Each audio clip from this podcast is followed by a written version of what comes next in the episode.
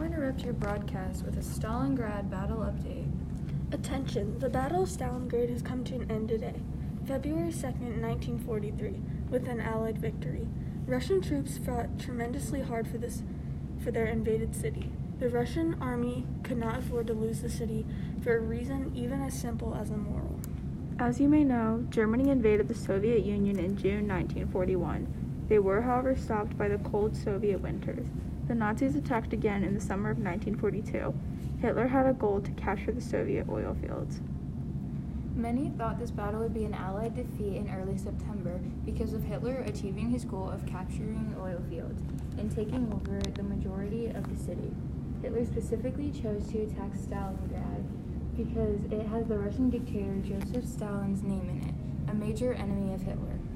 However, the Allies successfully won against all odds, and the cold Soviet winters were greatly used for their advantage. Temperatures would drop to negative 40 degrees in some areas. Tanks and equipment froze. Diesel engines shut down. And as said before, Germans were not equipped properly to handle the harsh conditions. German troops were not used to the cold, harsh weather.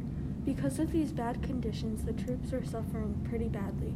So, with freezing, starving troops, the Germans began to retreat off the Soviet front. Over 100,000 German troops were captured and placed into Russian death camps where they lived out the rest of their lives. This battle was devastating to not only troops but civilians. Almost 2 million total Soviet lives were lost. The Stalingrad battle was one of the longest, harshest, bloodiest battles in warfare.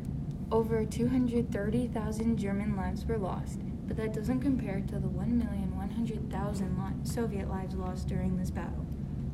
Although many Soviet lives were lost, this battle was a much needed win for the Allies. The Battle of Midway this summer was another Allied success that was also greatly needed for the Allies.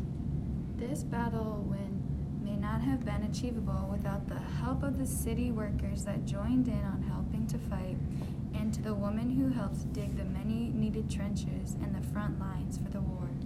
By today, February 2nd, 1943, the Germans surrendered, and the Allies have successfully won yet another battle. Make sure to keep supporting our troops in the war efforts.